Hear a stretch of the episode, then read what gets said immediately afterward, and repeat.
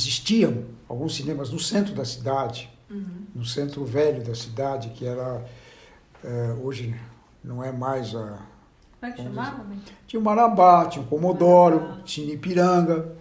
O Astor, não era Astor? Ah, Astor, República. Eram cinemas que. eram cinemas grandes. Que você passava. E, vamos dizer assim, os filmes ficavam muito tempo, né? E você tinha uma sala só.